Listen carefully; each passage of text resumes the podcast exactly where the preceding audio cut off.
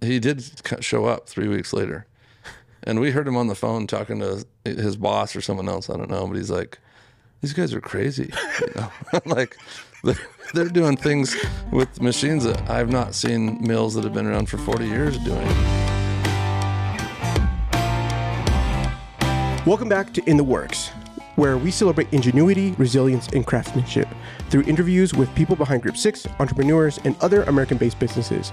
Subscribe to us on YouTube or wherever you get your podcasts. In today's episode, we're discussing socks, and I'm joined by Kevin, who is the design lead for our sock development team. Greetings. Greetings, humans. uh, what people don't know is that Kevin's actually an alien. That's true. I've just come down here to to give you the gift of socks. Now, the first question I have is like, what alien terminology is uh, ram rambulet, There was ram rambunctious? Ra- Rambouillet. It's a, it's a French word. Um, we actually had a pretty serious debate as to whether or not that should be on the packaging, uh, mostly because people can't spell it. And and fun fact, uh, people use the term merino all the time uh, for so- uh, wool that's been sourced here in the U.S. Right. But actually, it's like the lion's share of it's Rambouillet. So uh, Rambouillet is a breed of sheep. Um, if you and I were first cousins, you would be a Rambouillet and I'd be Merino, or vice versa. so they're really, really close. Um, uh, there's a long-standing history of Rambouillet sheep. Um, they actually were given back and forth to countries uh, as uh, like bartering for support during wars back in the old days. Yeah, Okay. so kind of fun fact there. But they came uh, to Utah specifically quite a long time ago. So Utah has a, a long, rich history with Rambouillet sheep. Uh, down south in, in southern Utah, and, and the vast majority of our fine wool breeds here in Utah are Rambouillet. So Rambouillet uh, differences in terms of merino have really long hair, um, staple length is what we call it. Um, it's usually three plus inches long. Rambouillet Okay. is a little bit shorter. It can still be three inches, but Rambouillet has a finer crimp, which means it's kind of zigzaggy. Okay. If you pulled the fiber out, it kind of has like an elasticity to it Okay. um, which can be a, a benefit. It improves loft, um, it improves obviously natural elasticity, um, but also the animal is much bigger. Uh, the French crossbred the Rambouillet with a mountain sheep, so it's able to withstand, you know, the rugged climate of Utah. You don't have to have it, you know, in some uh, green pasture somewhere in New Zealand. You know, Yeah. it'll tolerate it. So they're also really good uh, for other than just being a wool sheep. They the meat is also good. So ranchers around here love them.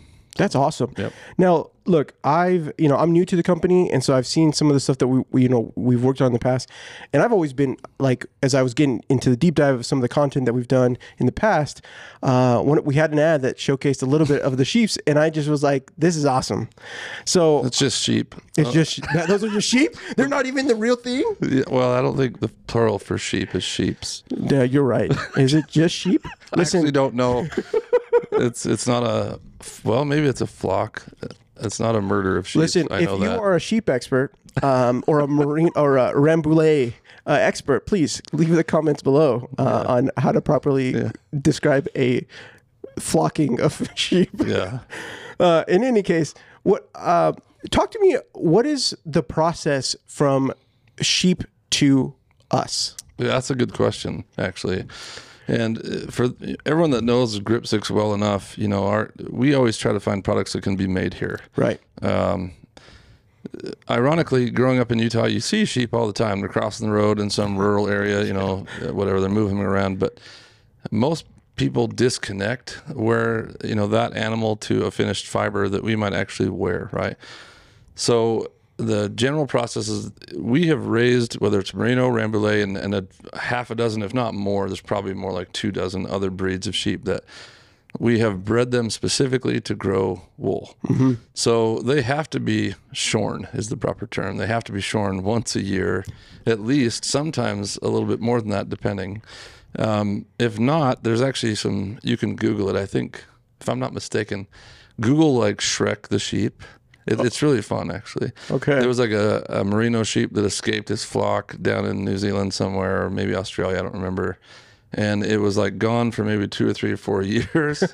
Eventually, the sheep will die. But they caught this guy, and I think there might be more than one. But anyway, uh, it's just like a walking cotton ball, you know. But the weight is substantial, you know. So after a while it'll just kill the animal. So anyway, that's not a good thing. But long story short, we've bred these animals to grow hair. Yeah. If we don't shear them, it's unhealthy. Yeah.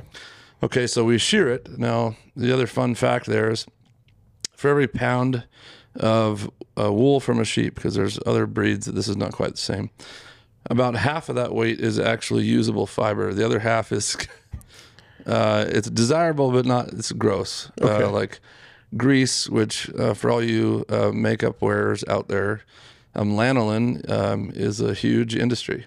And actually, most of the people that process wool, um, lanolin's quite valuable. It, in some cases, it's more valuable than the wool. Okay, so I'm gonna pause here for a second. Yeah. What is lanolin? It's just like an oil. That uh, comes from the wool. yeah, it comes from the wool. Oh, okay. I think it probably helps with the um, to protect the sheep, not only uh, like waterproofness, but I think it, it does something either from an antimicrobial perspective or Yeah. maybe um, antibacterial. So like flies have a tendency to find their way into into wool hair or wool or into sheep wool, and so I think it helps with that a little bit too. But anyway, they wash that out. Then you've got in Utah, you know, we've got sage and dirt and dust. Right. You know, it's Wyoming sheep are filled with grit. You know, like it's it's pounds when you really think about it. So after all that's said and done, you have kind of like this effluent that comes off the washing plant, and it's like pretty organic stuff: dirt, poop, you know, for lack of a better word, and just hair, like uh, not hair, but like grass and things like Yeah. that. But then also the lanolin, which gets uh, they put it through a centrifuge, and lanolin gets Okay. harvested, right? And then the rest of it goes off to be uh, the next stage into being wool. It goes in our socks, and not every product is like this, but and I'm gonna kind of I'm gonna nerd out here if that's okay. Okay, I was about to uh, Yeah. look, look, everyone. Uh, two things are going to happen right now. We're, we're gonna nerd out. I'm gonna I'm gonna enjoy this nerding out. While uh, hopefully you do too. But at the end of this podcast, there will be a test on all the crazy new uh, terminology that you can use on your daily basis. So uh, stay tuned, Kevin. Let's. I'm, I'm strapped in, bro. Let's go. I mean, the last last some of you may have seen the commercial that I did, and that's just the tip of the iceberg. I get accused a lot of being, you know, a full blown wool nerd, and I am. Um, it's a it's a miraculous fiber. Go ahead. Now, did you did you become a wool nerd in the process of designing the sock, or did you already have a passion for the animal and for the, what the product that comes from it? I'm not. I'd probably be lying if I said I had a passion for the animal on any level. I didn't know it, Right. right? But I've been a wool user. The oldest piece of clothing that I own is a wool sweater that I bought when I was 19. Right. And I, I had I was a backpacking instructor for eight years. I wore a lot of wool socks before they were good, but they were good meaning like the elastic in those old socks were terrible. Yeah. Uh, but the material properties of wool back then were still really good. They were just kind of itchy. We didn't really understand. Well, we probably did. We just Didn't have the weren't. machine. Yeah. We weren't manufacturing wool to the standards that we do today. The elastics come, you know, but that that wool sweater, this is gross. Um, I don't think I've ever washed it, like not once. Does it smell? No, Exactly. Yeah, Right. It's why. yeah. Like it's great. pretty, like I'm just lazy, and that, I think it's fantastic. But like, I got out my snowblower the other day and did some snow blowing. I had it on. It's a nice sweater too. But you know, after 20 years, it's just a sweater. Um, I think I got it from LL Bean. uh, anyway, um, you know, snowblowers are gas greasy. You know, they stink. You smell like a snowmobiler after using That's right. them. And I walked in. I took off. I had a my wool sweater, but I also had a, a nylon jacket over it, and my jacket still stinks. I put it on this oh. morning. I'm like, good grief. But I got into my closet the other day, and I'm like, oh man, I'm I'm finally gonna have to wash this thing. It doesn't stink at all. So it's little stuff like that. I'm sure it's got bacteria in it. But Yeah. I don't know. I mean, make your judgments. You know, I'm pretty gross. Anyway, so So yeah. I, I had a huge passion for wool products and still do. I have a lot of wool in my closet. That's cool. The properties are just really, really good. So as far as nerding out on on the next step after um, the the the wool has been, it's called a scouring plant. so okay. So scouring is what separates um, all the grease, poop, whatever. Um, now that being said, it doesn't scour everything because like hair, burrs, things like that can be really stuck in there. Right. So it'll take care of like the grit and the dirt and the grease, but it can't get rid of other things. So um, it goes on to the next step, which is a um, super washing. If your garment is eventually going to be able to be washed in a regular residential washing machine, Yeah. and this is the nerd part. So if you looked at a wool fiber under a microscope, it kind of looks like a rose bush. Um, it's got, like pr- like prawns Yeah, or it's got whatever. these little hooks everywhere, Okay. you know, and uh, and everyone knows. uh, Well, not everyone, but if you've ever given it a moment's thought, you'd you'd probably come to that realization. But if you take wool and just kind of rub it together, eventually it sticks together. Not unlike like dreadlocks, right? Maybe human hair has the same things. I don't know. I I have not really. We have no intention of making socks out of human hair, so. Anyway, um, that's called felted wool. So hats and a lot of wools, you know, like beaver, uh, a lot of them will felt. So felted wool, we're trying to avoid that. Uh, it- like old school wool garments, there's a lot of negative. Um, connections. Like a lot of users and a lot of individuals. Like I actually had an experience as a y- younger kid where my mom did get me a wool sweater. Yeah. And I absolutely despised it because it was so itchy. yeah, yeah. So there's so first of all, well, we'll take a side tangent real quick because there's a lot of meat on this bone.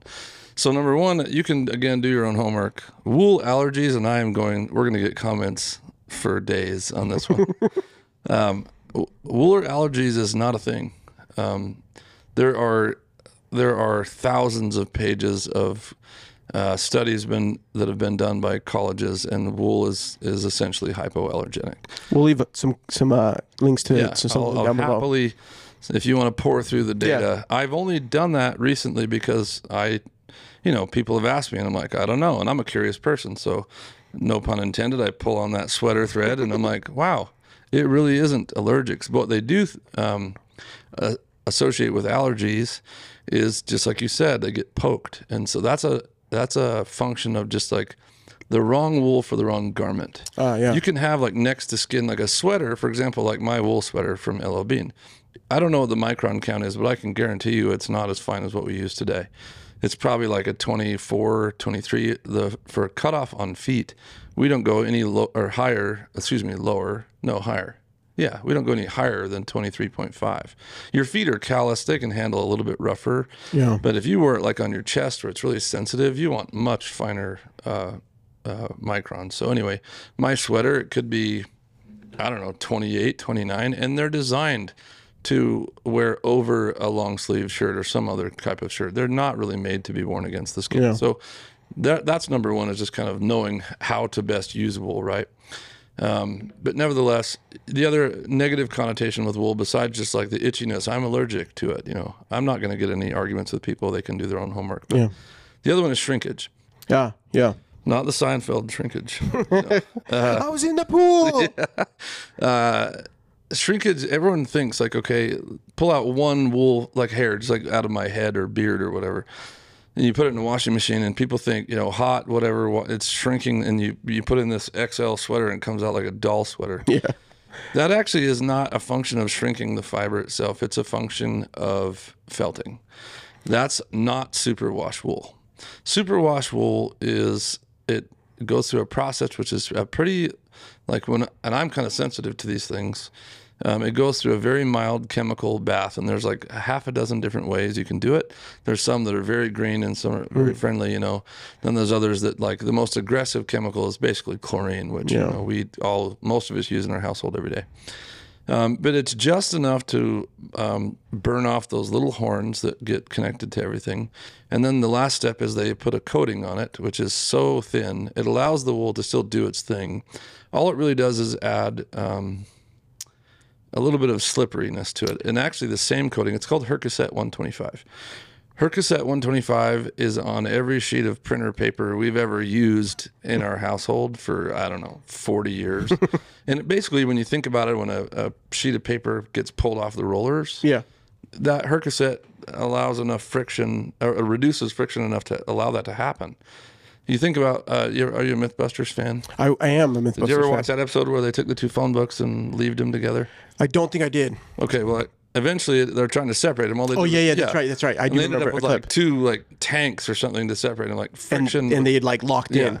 a hundred percent guarantee. Phone book paper does not have Hercosett 125 on it, and even if it did, I'm not sure that it would have worked. But uh, you know, that's like a raw paper that's untreated. Um, if you sp- spilled like a little drop of water, it would immediately absorb into it because it's you know it's it's hydrophilic. It likes water. So all uh, Hercosett 125 is not a waterproofing agent or anything like that. All it does is is fill in a nano amount of the roughness of the fiber and make it a little bit. And when I say nano, I'm not exaggerating. It's nano. Yeah. Um, it just makes it a little bit smoother, so the fibers can pass by each other a little bit easier, and that helps with the agitation that, during a normal wash cycle. Right.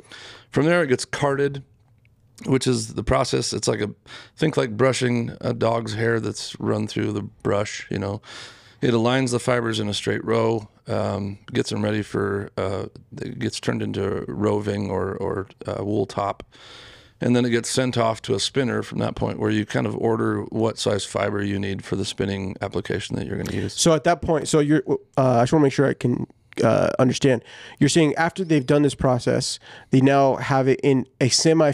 Uh, uh, manual malleable setup to be able to turn it into the fibers that we need for clothing. Yeah, wool top, which is kind of like, it, it- to put it in layman's terms, wool top would be the equivalent of buying ground beef. Yeah. Okay. It's it's something anybody can turn in. Well, I shouldn't say anybody, Yeah. but you know, anyone in the knitting industry can take wool top, turn it into a, um, something from that point. So wool top is what gets traded all over the country Right. or, or world, really. Right, and that's at that point. That's when whatever you know, Grip Six takes it and we say we need what? So we we call a spinner um, here in the country, uh, states or whatever, and they'll buy wool top from the uh, the, the company that makes it. You know, um, and we'll specify we need that wool top separated and spun, and we give them like specific, uh, like we want this many twists per inch, which has a big deal on the strength, but it's kind of like a. There's actually um, a double-edged sword with twist.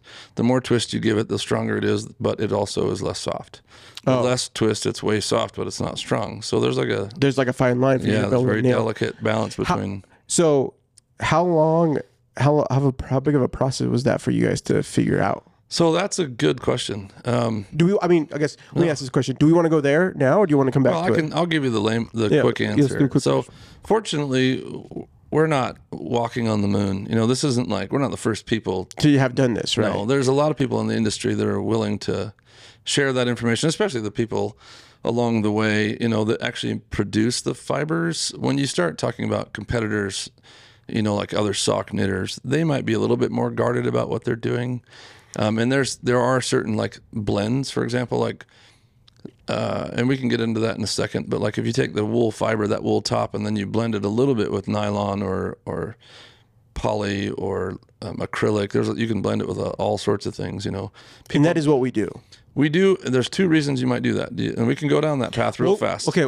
Okay. Let, us do loop, loop back to that one. You Rein me that- back in. Yeah, I'm gonna take this notepad real fast and I'll, I'll roll good. So why don't you? So we you've we've now specified what how we want the thread to be spun, Yep. uh, and then it goes into coloring, or does it go to us? It actually goes to the dye house. The dye house. Okay, so dye that's- house is the last step before it gets to us. Cool, wonderful stuff, man. This is great. I, I truly love make. I, I'm also a um, curious person, and I really enjoy learning about some of this stuff because part of it's part of it for me, for me, you know, and for I think for some of the listeners is that, you know, this is a story that comes from thing. And you said it at the very beginning. You mentioned that like for a lot of people, they go to a rural, the rural family, their wives. In, you know, you're going to the in-laws' house and the sheep crosses the road because you're in rural, rural America, and you're like, "Oh, that sheep! Why can't they just hurry it along?" But what we don't re- recognize is how much of that that's being used for different things. Like those farmers are using the thing for products that we use on a daily basis, Yeah. which is great. And um, I think you know it's it's great to, for us to connection. That's why it's important for us to share these stories for people to recognize, man, like a lot of people that work live here in America touched this product, Yeah. which is awesome to think about. Yeah. So, okay, um, yeah, you know what? Let let's uh, dive into then um, a little bit because being here, um, learning a lot about socks, learning a lot about the products we have here. One of the things I think that like um, we have a lot on the, your specific video that people like. Like they love watching your video, but they also like love hating on the video, Yeah. There's, yeah. which is a double. Which is you know you you know haters okay. make, haters make us famous. Okay, I don't care. um, but one of the things is talking about it not being 100% wool yeah. why shouldn't it be That's a great question. 100% wool? It's one of the things that every sock manufacturer probably just rolls their eyes a little bit when people say that. And it's it's not that it's not a maybe they've said that because they'll say it's I don't think I've ever heard anyone say it's not 100% wool, but maybe. But they'll they'll um, get real passionate about the percentage of wool. Yeah, Right. that's a great way to put it. Yeah. And uh, okay, so there's first of all, The wool we use is 100% wool. well, Not everything is 100%. everyone could say that. like the wool we use is 100% wool. What else would it be? Like it's a, so I'll tell you, like our recipes, uh, everyone does it a little bit different. Yeah. And the last thing I want to do is is talk about any other manufacturer. First of all, any manufacturer that's making socks in the U.S. My hat goes off to them. Um, Darn Tough makes a great sock. Smart Wool still makes a great sock. Um, there's probably a half a dozen manufacturers, like um, good quality sock mills in the country, and they all are doing a good job. And the fact that sock knitting is still a viable industry in this country, that's a great thing It is a great thing. do your homework someday in your own time you whoever else is watching this about the beating that the american textile industry has taken over the last 30 years 40 Mm-hmm. we'll, years we'll probably do an episode on that Yeah. eventually. i mean it, it hurts and Yeah. so the fact that they're still fighting the good fight that's my hat my hat goes off and truthfully we work with a lot you know we've had conversations with them they're very friendly and they're not cagey about what they're doing you know that it's a close knit no pun intended uh, close knit group so anyway um recipes The- Yes. the, ex- the example that i give people all the time is okay if i ever you ever watch chopped You Yeah. know? Yeah. They have like the basket. Yeah, everybody gets the same ingredients, but yet the end is very different. Right. That's no different from us to anyone else. You know, people always ask, "Why are your socks different?" Uh, man, there could be ten different, maybe more answers, right? But so first things first, our we choose a a blend, and that's intentional. When you blend wool top and you're spinning your fiber, you can add other fabric, you know, other materials. Um, by nature, um, sheep. This remember I mentioned staple length. That's the length of the, each individual hair. right? So we like to see staple length, you know, in the two and a half to three and a half range, give or take. That makes a stronger fiber. It's longer, but that's pretty good. You know, when you think about nylon, nylon is in its length is indefinite. It could be one strand could be 20 miles long. um, so it's really strong, right? Um, other f- materials we're not a big fan of. Polyester has some downside to it. Acrylic is one of the largest. Yeah, it, it it's like one of the biggest sources of microplastics. It's also pretty cheap. Um, I don't know that I'm a huge fan of acrylic, so we wouldn't blend with acrylic, but people do, and they have their reasoning for doing it. But all, our reasoning for doing it is strength. Uh, the adding a little bit of nylon, and it's a small percentage. I think we're 90 10. We use 90% wool, 10% nylon. That's really high. That's at the fiber, right? The actual yarn that's going into the sock. right. From that point on, we're diluting it, and there, for good reason. We don't ever dilute things for cheapness. Yeah. We do it intentional, Right. so um, our socks and all the major socks that you would probably buy from a wool manufacturer in the last 20 years use a type of construction called sandwich knit. Um, basically, think of it like if you know anything about construction, you have rebar as the core and then they pour concrete, Concrete, around right, it. to you never see right. the rebar, Right. but it's there and it adds strength. Um, there's a relationship between the two things, right? Sock knitting is the same thing. We have kind of a an internal layer that's made out of uh, it's primarily nylon, but it's got a, an elasticity component, you know, spandex or lycra or something, and um, it's air tacked together, and it gives the the sock its initial elastic ability. Initial? I mean, There's look, actually- I've, I've been wearing the socks, re- and I'm going to tell you, I have truly been blown away at the fact that like they just hold. Oh yeah, Yeah, and I think like our socks just hold. And and we've had conversations in the past, and we'll get to it in a second. But the and I think that's something that a lot of our customers have encountered. That like they're just great socks, and I think part of the greatness does come from this this portion that you guys have worked on. Yeah. Yeah. Elasticity, people don't realize the science. If there was, um, and this is probably a bold statement, but as someone who worked as a backpacking guide for a long time, and you know, you get pretty passionate about the socks that you like and don't like, you start to realize, you know, let's back to the chopped, you know, if someone really likes garlic, they're going to put a lot of garlic in there. But if someone else doesn't, then you're like, man, that's a lot of garlic. Yeah. So it's all personal preference, and Right. um, you know, Darn Tough has what they do because I mean, it's in the name. Their socks are incredibly durable. Yeah. Um, there's some sacrifices there, and I'm not. Uh, I'm not going to talk about them because I. Yeah. We don't. Yeah. yeah, but uh, bottom line is, you know, it's not. You can't go really hard in one direction without sacrificing in another. Right. And so when we sat down to make our socks, we chose a slightly different route because we feel like hugging the foot is tantamount to being a, a great quality sock. What is what was that decision like? how how like where did you guys end up with that decision? And I- I guess w- what I'm ultimately asking is like, why did you go over function? That's really where it, you're going down to, right? Is Uh, yeah, it's they, if they don't function first, it's a sock. There's a there's so many sock companies out there that are fashion.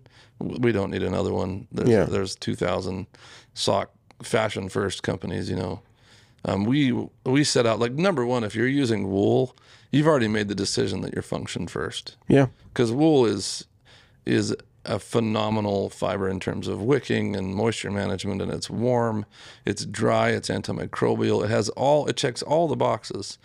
Um, so many other materials like polyester it's cheaper.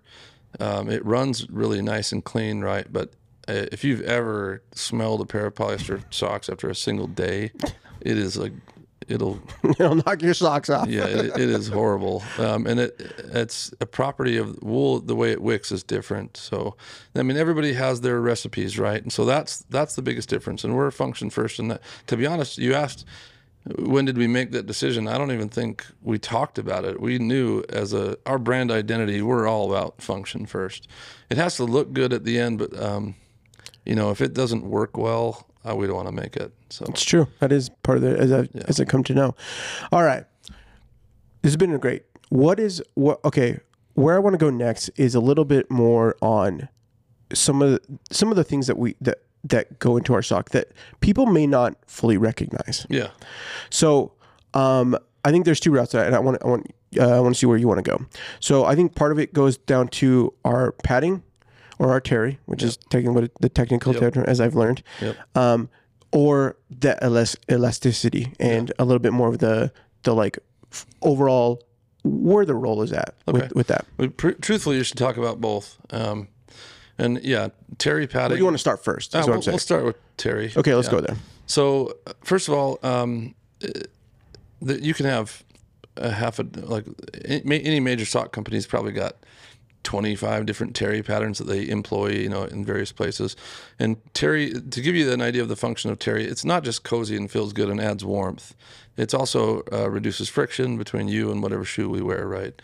Um, so it's it's got a lot of benefits to it, but um, the biggest thing that probably that separates us from you know especially some of the lower manufacturers, but certainly not like other ones. They they do the same thing.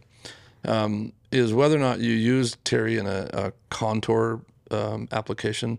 The thing about the human anatomy is that none of us are square, you know, and weirdly, um, the base programs on these sock knitting machines, even they knit everything in squares, which is really weird. Uh, like the toe is just like this perfect straight line where the terry ends. If you just, you know, take the easy route, and the foot bottom, you know, it's just this perfect flat line, you know, and then the heel is like this perfectly cupped thing, and then it's gone.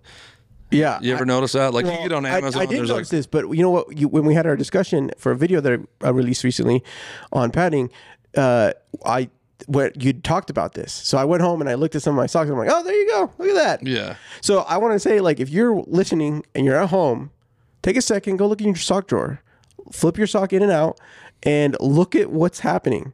You'll see Yeah. if you if you if you have one of our socks, uh, and you compare it to one of your other socks because you're working your way through switching over grip six. Look at those patterns, and you can find, especially if, if you, you rocking any of the other our socks, uh, you'll see that contour pa- pattern that we're talking about. Yep.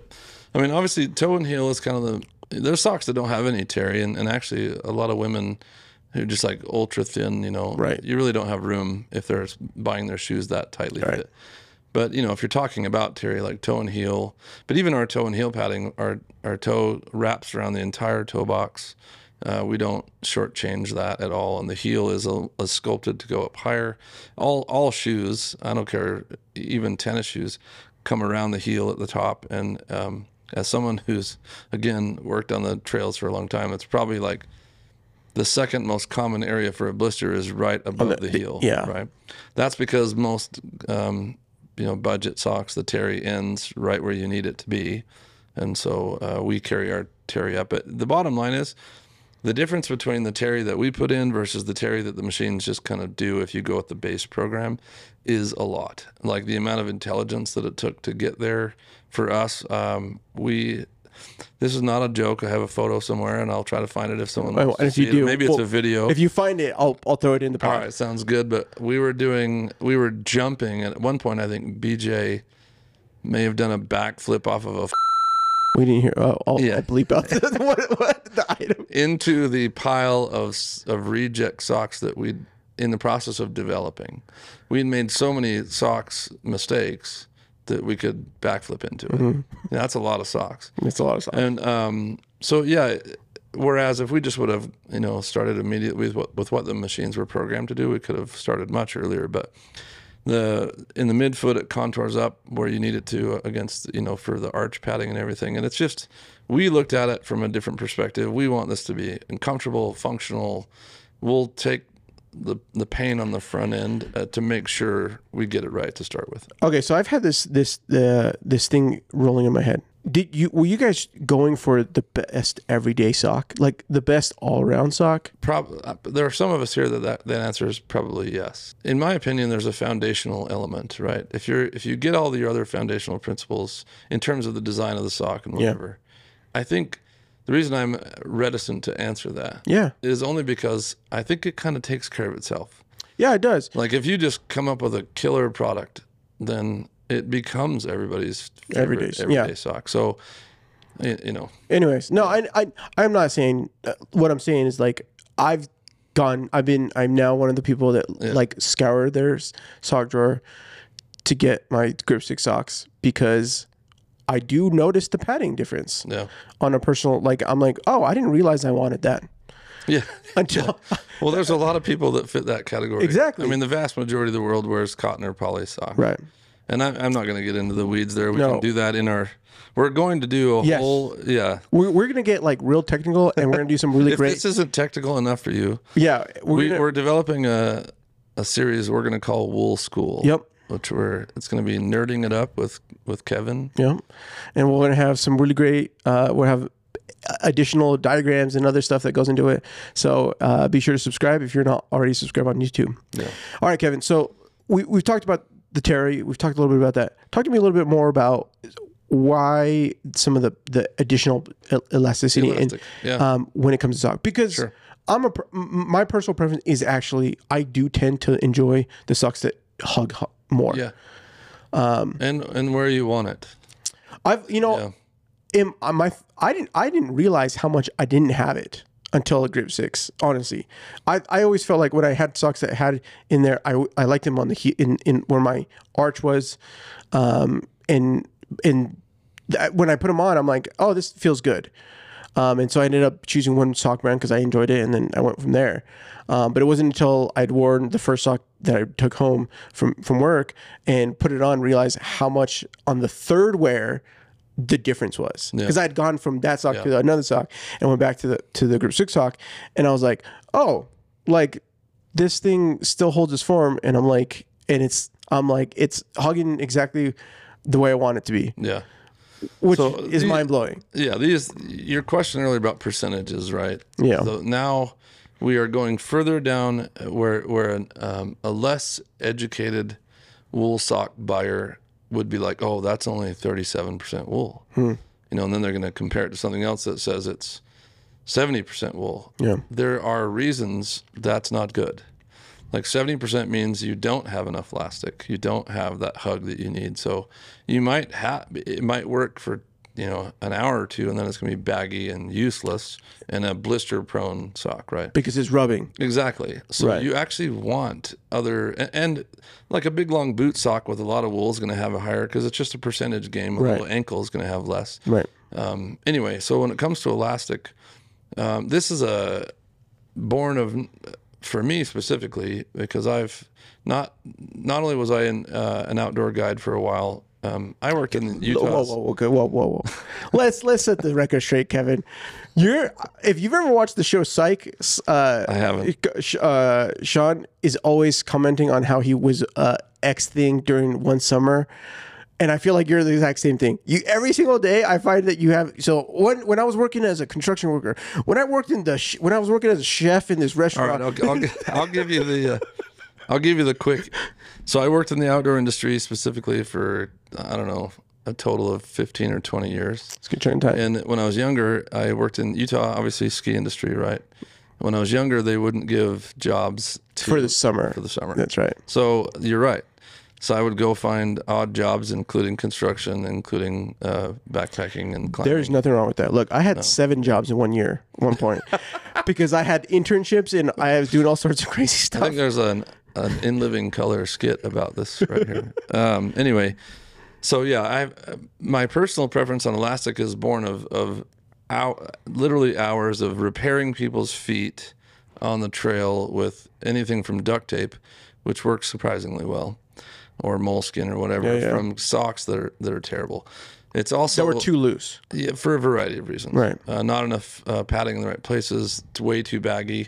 And the other thing about backpacking is we did like 50 milers, you know, so you're you're out for a week at a time. Nobody wants to carry five pairs of socks. Right. So you're wearing So multiple socks. Yeah. And Or if they get baggy, uh, yeah, if they get baggy after 10 miles a day, then you're putting a, a baggy sock back on because it didn't rebound in the evening, you know, when you weren't wearing it.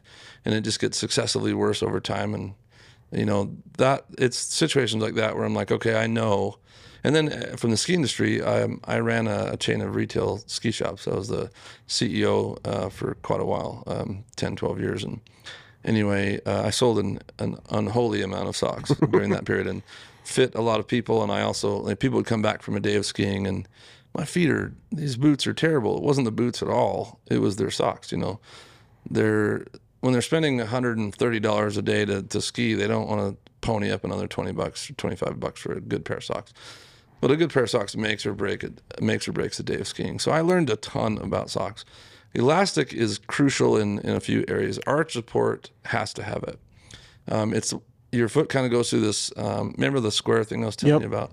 If you just treat it like a square, then you're going to end up with um, one spot that's perfect, one spot that's too narrow, and one spot that's too tight. Right. Our feet are wider in the toe, you know, narrower in the heel. Um, that's called graduated elastic. Like if you're good enough, which we are, but it took a while. You don't just treat everything like this zone that does not move or change. You know, it ours tapers. And it's not. It's it, and it's really hard to make sure to keep consistency. Yes. Yeah. right? Well, Yep. I, I think we will talk about. that. I don't know if that we'll fully get to that in this episode. We have, uh, we'll have another episode on that. But like as I've started to see and observe, I make sure so I understand. Okay, what are some of the things I need to highlight when it comes to like hero shots for Yeah, for for, for video? That's one of the things I've noticed is the fact how much we have to check and we're checking and rechecking our socks. constantly. Yeah, Right. I mean, it's, every machine's got a little bit of a it's a mind of its own. So the recipe, even from machine to machine, can't just be you know uniformly applied. You got to make little tweaks. Yeah. And then there's there's tools we use to check it. But um, yeah, within the arch, that's number one. Um, right after that, uh, we our proprietary quote unquote name for it is called heel trap elastic. Um, heel trap means that it there's like a positive lock over the heel cap Okay, yeah, when you pull the sock on, it should feel like you pulled on a pair of shoes. It, you know, this kind. Hey, it's on, right? It shouldn't be like I can't tell. Yeah. Like back in the day, you know, I'm I'm 46. You know, I grew up wearing tube socks. tube socks are exactly what I was talking about with being square. There's no anatomical definition whatsoever. Yeah. The machines are so um, advanced today that we can shape, we can body map the sock to fit, you know, the certain uh, thicknesses that the foot goes through as it travels up. So uh, the heel trap is is very kind of aggressively down by the heel. It allows for that to s- snug right around the heel, right where the Achilles, and keep that next to the skin as much as possible because that bunching in that area is the number one cause of blisters. So you need it to be nice and flat and uniform, and that's where the elastic comes into play. And then if it's a taller sock, um, calf elastic is another big part. And our calf elastic, probably different than most people that you'll see. It always makes me chuckle. And I don't have a, any. You'd have to ask the people who make these socks. But if you ever just like look at socks uh, on the shelf, right? You'll go to Cabela's or REI or something, and the tightest, most constricted spot on a crew sock is the top of the sock, where the calf is the biggest. yeah, And maybe the logic is like, oh, it needs to hold itself up. right. That's, in my opinion, the wrong way to go about that, because the the calf leading up to that spot is fairly baggy, and then you're putting this constriction right around the calf, which that's going to work its way down, and that's when you get like these The lines. Well, not only the lines, but you you end up looking like you're wearing the leg warmers they used to wear in the '80s. You know, like the ones that hang at, at the like bottom. really poochy big thing. By by what we do, we do a graduated elastic that's constantly like kind of a funnel. It's getting larger as it goes up. Mm. That means it's hugging the leg all the way up, and because it's hugging, it doesn't let it slide down because it's actually mapped to your calf. So we get a lot of compliments about that all the time that we don't leave massive lines, but yet the sock still stays up. That's awesome. That's a product of, of graduated elastic. Super cool. All right, really great stuff here. Um, where where do I want to go? Uh, you know what I want to go. I want to talk to a little bit uh, personally on like what was it like, um, in the designing process. How much of it was for you a, a, a like not only a labor love because I'm sure it was. You're you're a person that when you when you've committed to to do something, you're always doing. You're always going 110 percent. So for you, talk to me.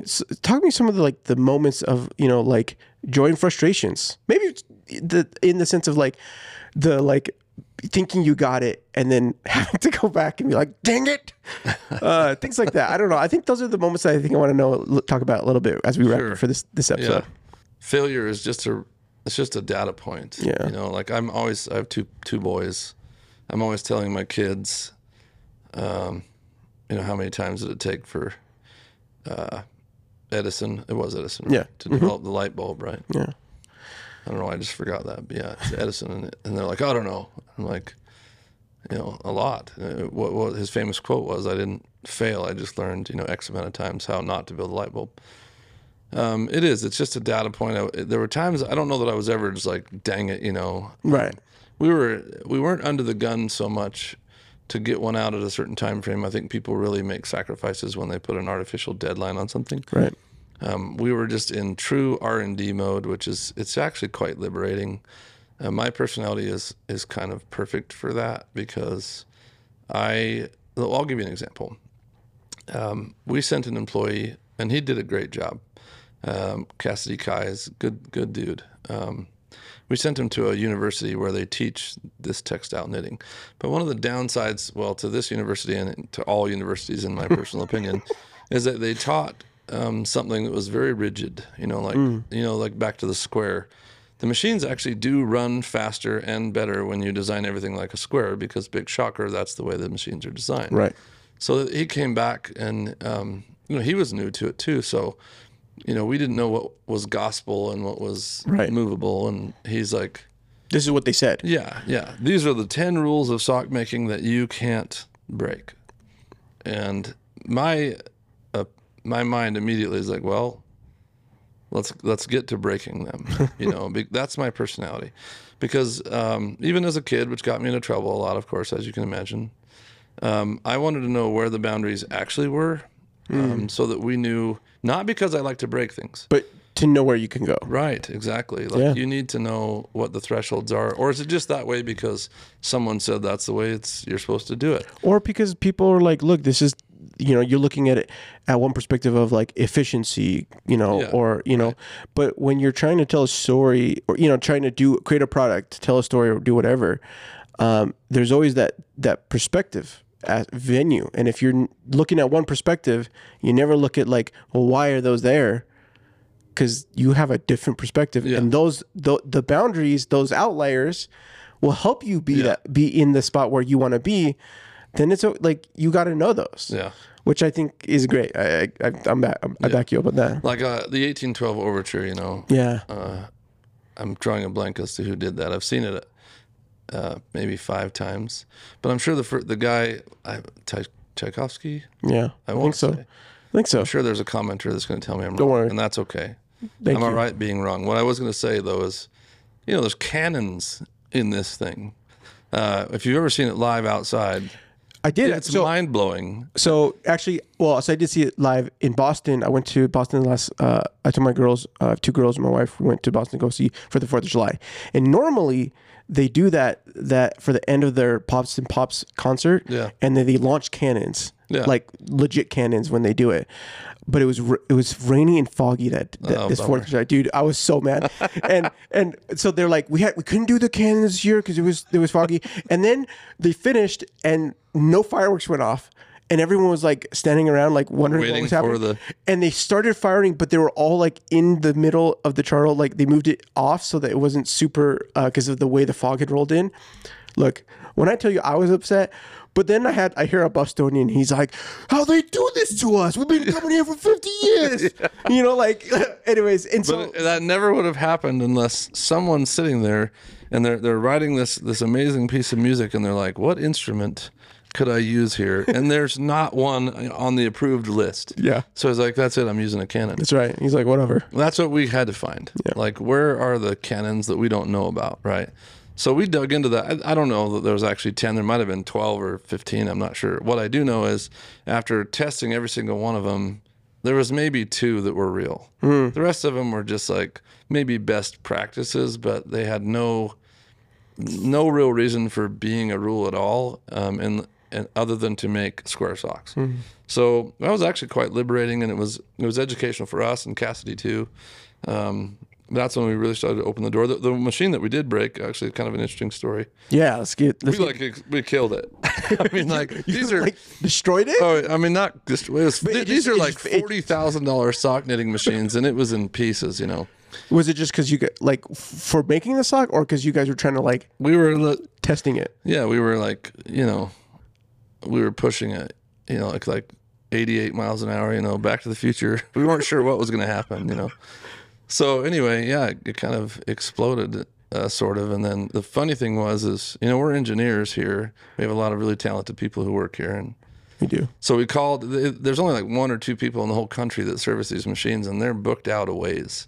And we didn't want the machine to be down, so we called them up and said, "Hey, can we get you in here?" And he's like, "Yeah, I'm I'm booked out for three weeks, you know, something like that. Uh, I can be there at this time." And BJ's like, "Yeah, we're not waiting, you know." So he was really pretty passionate. He's like, "Please don't get into it. You'll screw things up." you know, and BJ took that as a challenge. I think we had it up and running and making socks in like 48 hours. Nice. Yeah, and when we came, he came back. Um, he did show up three weeks later, and we heard him on the phone talking to his boss or someone else. I don't know, but he's like, "These guys are crazy." You know, like they're, they're doing things with machines that I've not seen mills that have been around for 40 years doing. You know, we were interested in finding where the limit was, and we found it. You know, and we back. We're obviously backed off a little ways from there, but yeah, it, it really allowed us to get innovative um, and you really unlock the potential of the machines. Mm. Kevin, is there what what are some final thoughts you have for listeners that you would like them to know about the sock that we haven't touched on? About our socks, Yeah. well, um, I'll say this much: um, wool sourced in the United States. People always ask us what makes our sock different, and the truth of it is, um, most really good socks in this country are made by the same machine type. Um, the brand is called Lonati. They're Italian. Um, they're phenomenal. Yeah, They're pretty awesome. they're yeah, they're like Ferraris, right? They're like they're mesmerizing. I mean, I I've tried it. I I tried don't want to think of the amount of effort it took to, and they, they have like no joke. We were looking at it on their website the other day. They have like a hundred models too. I don't even know A hundred?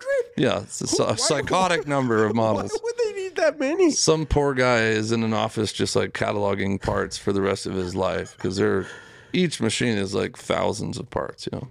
And anyway, um, what really separates the Grip 6 sock from everybody else is where our wool comes from. Um, it is a very rare uh, The Rambouillet. So, well, not just Rambouillet, because a lot of people are using Rambouillet. They're but just Rambouillet's hex they're calling made it here. Merino because they don't think you're smart enough to pronounce Rambouillet, which could be true. I don't know. Uh, you shouldn't. If you listen to this podcast, you now know how but our wool comes from the U.S. from the U.S. That's a rare thing. To give you an example, like I think in 1950 there were 50 million wool sheep in this country. Fifty million. 50 Okay. 50 million. And this is when 1950. nine fifty. What do we got easy now? to remember. 1950. 50. Fifty million. What do you think we have now? Less than a hundred. Sorry, less than ten. Less than 100 sheep. Yeah. These socks would be worth a listen, lot. listen. Uh, my math brain isn't working right now. Apparently, no. Less than 100 million. Less than ten million. It is less than 10. Is five. it? Oh, I was gonna say six. We have five. Five. Strictly five million. We've lost 45 million. And how many of them are in here in in Utah? Utah is um, in the top five or four, or even three, depending on which report you read. Yeah. Of the uh, wool producing states in the country. We um, our climate is good. We have um, sheep need um, winter and summer grazing. Utah has a lot of elevation uh, Yeah. change, you know, so uh, we have lots of uh, winter grazing down low and, and summer grazing up high. So it's a great place for sheep here, and um, our All sheep are welcome. yeah, oh, yeah, yep. Can we put that on a shirt? But it's uh, even the ones that are making them here. There's a there's one other company that we're aware of that does a really good job that makes out of uh, local wool, and I think for military um, products, I think they're required to use American wool. Um, but most domestic products, they might be made in the U.S., but they're not using American wool. So um, it, it's really you're supporting local ranchers, local uh, sheep farmers. Look, we said this at the beginning, right? At the end of the day, this is a story.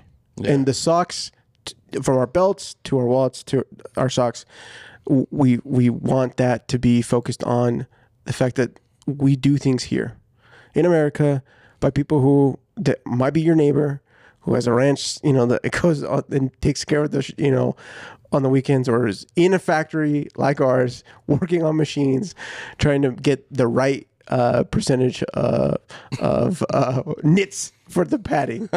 um, that's what you know. That's what it is, and I, and I think that's that's awesome. It's really rewarding for me uh, to be because it's very few products that I've been affiliated with do I get to meet and talk to the entire supply chain. That's a really great point. Um, I think we should we should really get somebody from the one of the our uh, sheep farms Yeah, come on the pod. cool. Yeah, Anyways, well, Kevin, thank you so much for coming on. You will be on, I'm sure, at some other point. I will be on at some other point. Um, if you liked this episode, be sure to leave a review. It does help us get discovered and share with those who are your friends or you want somebody who, to also nerd out with us as we that we talked about socks. The In the Works is where we celebrate ingenuity, resilience, and craftsmanship through interviews with people behind Grip 6, like Kevin, entrepreneurs, and other American based businesses. On this show, you'll learn about the important successes and challenges of American manufacturing while also getting a peek behind the curtain at Grip 6. If you'd like to join in on the conversation, be sure to leave a comment or send us a voice message on uh, Spotify podcasts. Uh, and to remember to subscribe wherever you get your podcasts. We'll see you guys in the next one.